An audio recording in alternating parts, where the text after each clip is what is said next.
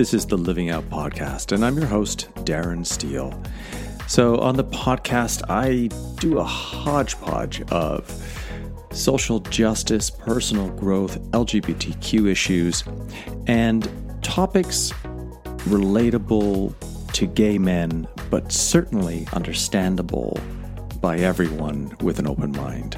I am concerned with critical thinking and queer thought leadership. I say queer thought leadership because I want people to think differently, to think more openly, empathetically, and these are these are the tools we need to enlighten people who are ignorant simply of what they don't know, and that is potentially holding them back or keeping them stuck in the status quo that is not helping those of us who identify anywhere along the LGBTQ spectrum as being other.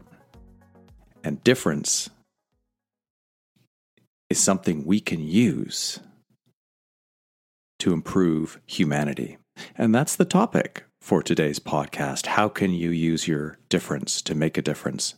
Now, very quickly, some housekeeping. I'm not going to be do doing this for too many more episodes, but I do want to ask you if you haven't gone and completed my Living Out survey. It'll take you five, maybe 10 minutes at the most. There's about three open ended questions, and that's just what's going to take you the longest time if you want to answer those. But it's primarily multiple choice, yes, no questions. And, you know, I'm growing the podcast. I've hit past 70 episodes. I want your feedback on things like duration, content, and I've got some questions about some things that I want to to bring to the podcast, to expand what I offer, and to make sure that I'm giving you the best value for the use of your listening time. Because I don't want to do this just because. I really want to have an impact. And by impact, I mean that I don't necessarily have to hear from you, but I love it if I hear from you. When people write to me or leave a comment and say how much something about the podcast or what I said has helped them, that means so much to me. Um, I really appreciate that. So, getting your feedback about what's working or what you'd like to see more of just helps me do this in an even more refined way. So there will be a link. Uh, it should be an embedded form. So you can go to the episode webpage and just click Yes, I'll help by answering these questions. Or if you want to go do this right now, I have a short link. It's a bit.ly link. It's just go into your browser and type bit.ly slash LOP survey, LOP for Living Out Podcast for short, bit.ly LOP survey. And that's that. So let's get into today's episode. How can you use your difference to make a difference? Well, this is a new catchphrase that came to me last week, and I, I love it because difference is a word for many people uh, trying to push those of us who are gay or lesbian or trans to the far side of being negative, not part of, can't understand you, what's your problem? But difference does not have to be viewed through a lens that is negative. Difference is uniqueness. Difference provides insight. Difference provides an opportunity to challenge dominant ways of thinking. And that's often what people are afraid of because they're stuck in a way of thinking, in a way of living, a way they've been taught to accept the world or their politics or their religion. Or they simply have not seen or been in the company, com- company of enough difference to recognize that there's no harm coming to them. So put somebody in a very small town that's, hmm, they've been brought up in such a way that they've been limited by what they could find out about the outside world. And I'm, I'm thinking here as an example, and it pains me to say this, but, you know, my sister is a fundamentalist Christian and they live out west and they homeschooled their kids. Now, I understand some things are changing in how they're looking at the world, but ultimately, everything for them was funneled through uh, a news network organized by Billy Graham. So, automatically, there's a filter on top of filters, so certain bits of information are not getting through. Bits of news are being taught in a way to manipulate and control ways of thinking. I wasn't actually expecting to say all of this right now, but this is the challenge that many of us face as individuals and that we face right now in society as a whole is how to deal with these kinds of structures, this kind of framing, um, this ignorance and arrogance in some ways, believing that the world can only be in one way, and that if you don't act in this way or believe in this higher power, you should be condemned.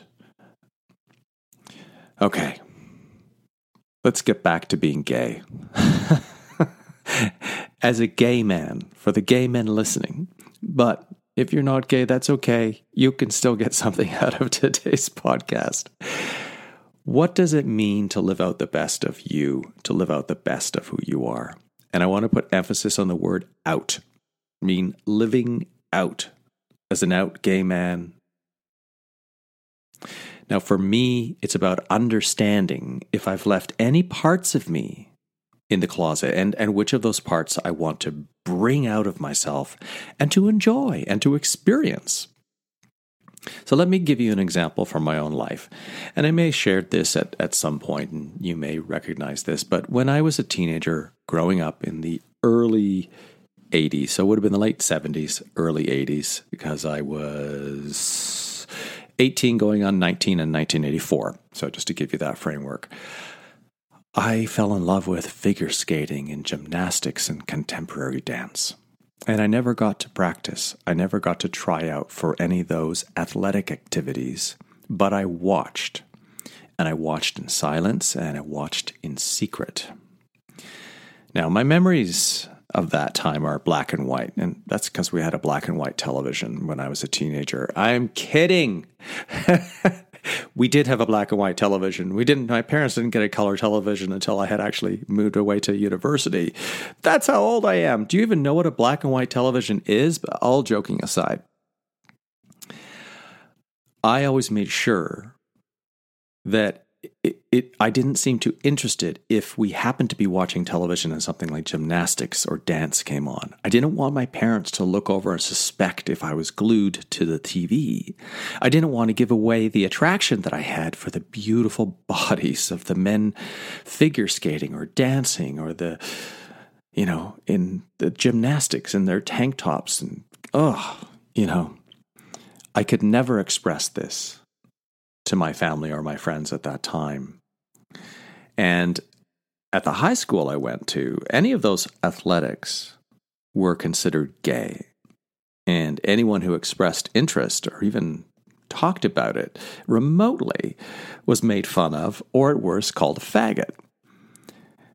It's, it's what I wanted to do. I remember when we were thinking about university and I was secretly getting in the mail information about dance programs at York University.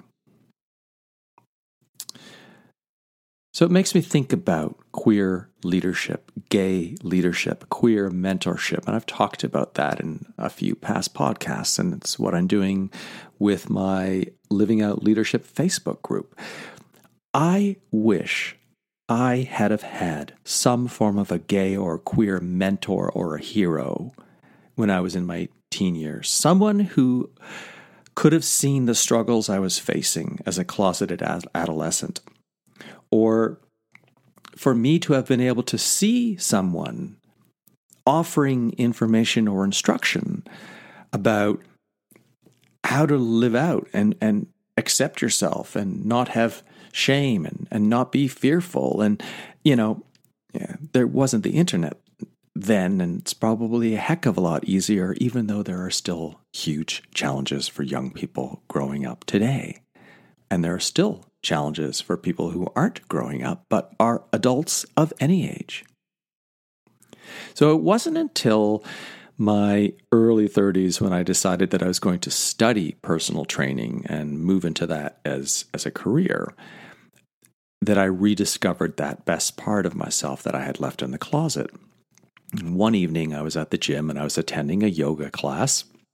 And I stayed afterwards. I was the last person there. I was talking to the instructor, and he looked at me and he said, You're so flexible. Were you a gymnast when you were younger? Now, first of all, I was very flexible at that time, and I had been spending a huge amount of time studying aspects of flexibility because I had some horrible sciatica and besides a lot of corrective work and postural work and strength training and single limb work to fix myself, I dedicated hours per week to increase my flexibility, and I had done quite a lot. But it was a bittersweet question, and it hurt me a little bit. And I remember sitting there and just like dropping my head and just. It was like I had been taken out of that moment and like some sort of a movie, Hollywood movie where, you know, you're literally like pulled back and everything buzzes by super quickly as if you're going 300 miles an hour, but backwards. And then I smiled because, you know, I had unconsciously prided myself on taking care of, of that part of myself and I guess locking it away and thinking that that was okay. But it just reminded me that that's a part of who I am and was, and that here I was now, studying personal training and flexibility, and realizing that, well, it was too late to be a gymnast. I mean, I could have probably gone and learned some gymnastics, right? But there is a physical age past which it, there's just no point. You're not going to ever compete. It could just be for a hobby and for fun. But I was living out that original dream from my teenage years in a different way. I was understanding the mechanics of my body and the movement of my body and helping other people realize more self love and self awareness about how they move and how to take care of their body and how to express themselves through physical movement. And I think there was an aspect that. Um, I was living out and teaching people, having had that experience, having closeted away that desire, um, that I guess I was trying to uh, live out as a kind of therapy in a sense, right? To to take hold of this desire that I had, that physical movement and physical expression was that important to me, and that I was mastering movement, but within the framework of, of bodybuilding and, and strength training as opposed to gymnastics. So, a story like this doesn't have to be true for every gay man or any person of whatever sexual gender identity that has been in the closet. But I know for many of us, and, and those closer to me in age at 53 who grew up at that time I was mentioning, and we didn't have the resources of the internet, and they didn't have the resources to find others who might be like us. When I moved from Toronto to Ottawa, uh, about five hours away, and went to university, it wasn't until my first year university that I discovered a gay and lesbian group at the university. And then I discovered through the group um, that there were different organizations in Toronto, and then there was a helpline you could have called to ask questions about being gay. like I had to move out of Toronto to find this out, and that was there while I was a teenager. But how was I going to access that information at that time? How would I come across that? We didn't have safe spaces at high school. We didn't have gay and lesbian clubs or LGBTQ clubs at the university to give us this information. Now, my partner goes and works in schools at the Toronto District School Board, and he'll send me pictures when he sees on a bulletin board a rainbow flag and equality for everyone and, you know, an LGBT group or something like that. It's like, wow, I'm so glad that kids have this today. Not everyone I know, but it's a great place to start. Having felt threatened and unsafe and this happens to us at various stages in life, right? Because we might not be out all the time. Sometimes we keep our identity closely guarded. A little while ago, I mentioned I was in a LGBTQ professionals group on Facebook, and there were quite a number of people who replied to a question that I posed.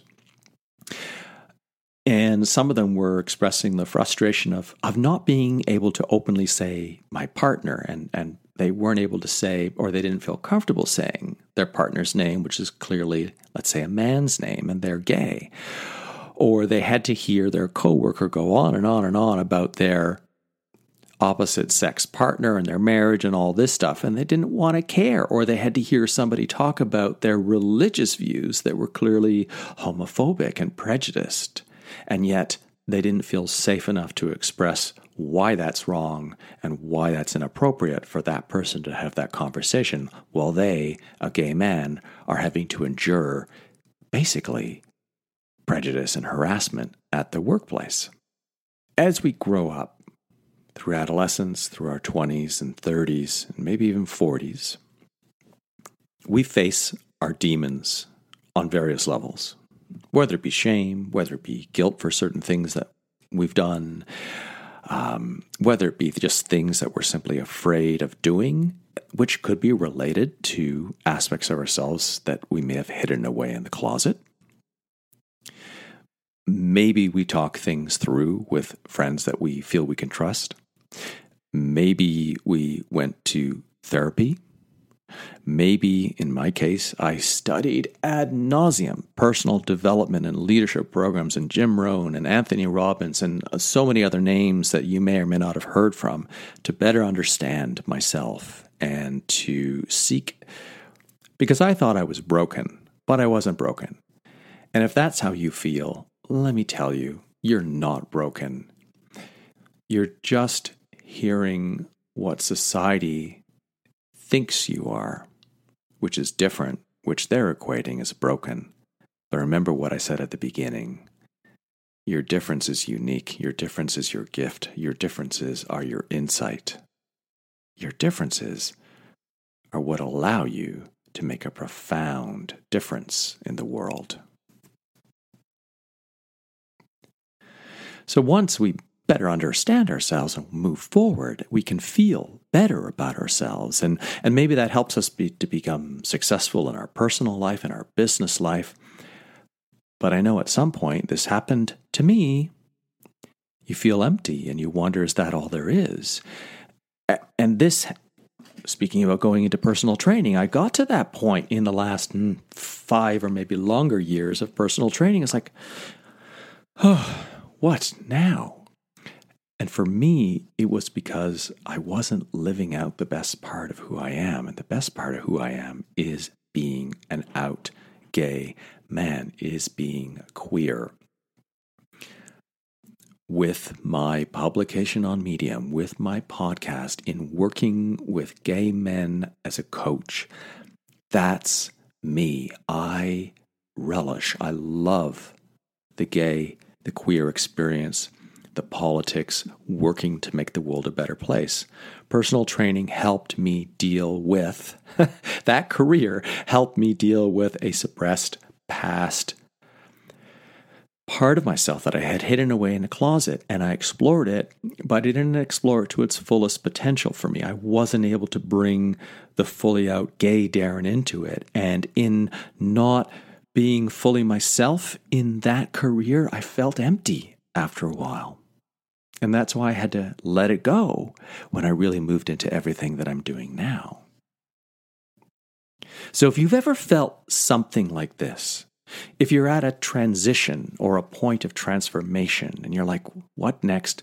Things have to change. Is what next? Uh, is that all there is? How do I go from here to there without messing up? Will will this screw up everything? Am I going to lose? Have I left the best parts of me in the closet? And what am I not living out? Ask yourself that question. What am I not living out? A passion, a skill, a talent, a, a desire that maybe you had long ago and you've just thought, yeah, just close the door on that. But if if that keeps every once in a while knocking from the inside, like, let me out, let me out, you have to do something with it. That's what makes for a fulfilling life. It doesn't mean you have to drop everything. It may mean it's just something to pursue for fun. It may mean you go and do this thing. Give me, I'll give you one more example. I remember I, I did, uh, I joined the gay volleyball league, and I guess I did two years of that. And for a couple different reasons, it didn't work out for me. But it was something I needed to explore, and I did it. And then I was done with it. And sometimes that's all that matters, right? If we hold on to that stuff do you want to be in your deathbed going, oh God, I wish I had just played volleyball or something far more serious, something far more meaningful? And, and this is why I'm building my living out leadership, calling it an incubator, because it's a space for gay men to work together, to understand their unique gifts, their insights, how to use their difference to make a difference, to dig deeper and find out what parts of themselves that they've left in the closet and how to bring out those gifts. Now, as gay men, we have some incredible gifts and uniqueness that we can teach others. We can, for example, make a difference in straight men's lives by helping them to understand their masculinities, their way of relating to women, their way of using power, and how they can express with more empathy and feeling, and how they could possibly practice more listening skills, how they can work more holistically with other men, with their sons, with their wives, and with other women, just as an example. Gay men in leadership roles in business, when exhibiting the best of who they are as out gay men, and unafraid and unashamed to lead through what makes them uniquely individual as a person and as a gay man, exploring their unique gifts as a gay man in that leadership position, can create something substantially different and more powerful in a place of business. And that for me is why the word, for example, queer is so appropriate here, because it means different, out of the ordinary. And if we keep doing the same thing, we're always going to get the same thing. And if we look at what we're not happy with in the world today, that's because we've been doing too much of the same thing the hegemonic patriarchy, the status quo, and we need to disrupt that. And the way we disrupt what's not working is by expressing our queer uniqueness. If you grew up in the closet, you'll have had more than one coming out experience. You came out to different people at different times. You discovered more uh, about yourself each time that you came out. And you may act one way around some people and another way around others. I'm mentioning this because we can't always point out who's gay, right? There's no visible identifier. Now, if somebody's acting very effeminate, we might assume, but that doesn't mean we're right. We were all born with the ability to mask and to fit in. And that mask is a social contract to keep us fucking quiet. and working within the confines of the norm. And that's not good enough. That's not acceptable. And that might be one of the reasons, if you're wondering, is that all there is? And so that's my invitation to you is that while there's a conversation happening in my Facebook group, Living Out Leadership, I'm interested in speaking with you, one person at a time, to help you get really clear on how you can use your difference to make a difference. And your ideas and desires might just be your immediate circle of friends or influence or at work. And that's wonderful. You may have more grandiose plans like what I do. That's wonderful as well. There's no one that's better than the other. But if you want to live out the best of who you are and discover how to use more of your difference to make a difference, then head on over to my coaching page and I'll put a link in the show notes, but it's darrensteele.com slash coaching. Make sure you read the whole page because it's there's some helpful information to help you understand about what coaching is and why you might want to consider it. And then complete the questionnaire to book a discovery call with me so that we can sit down and have this conversation. So I look forward to hearing from you. And until next time, use your difference to make a difference.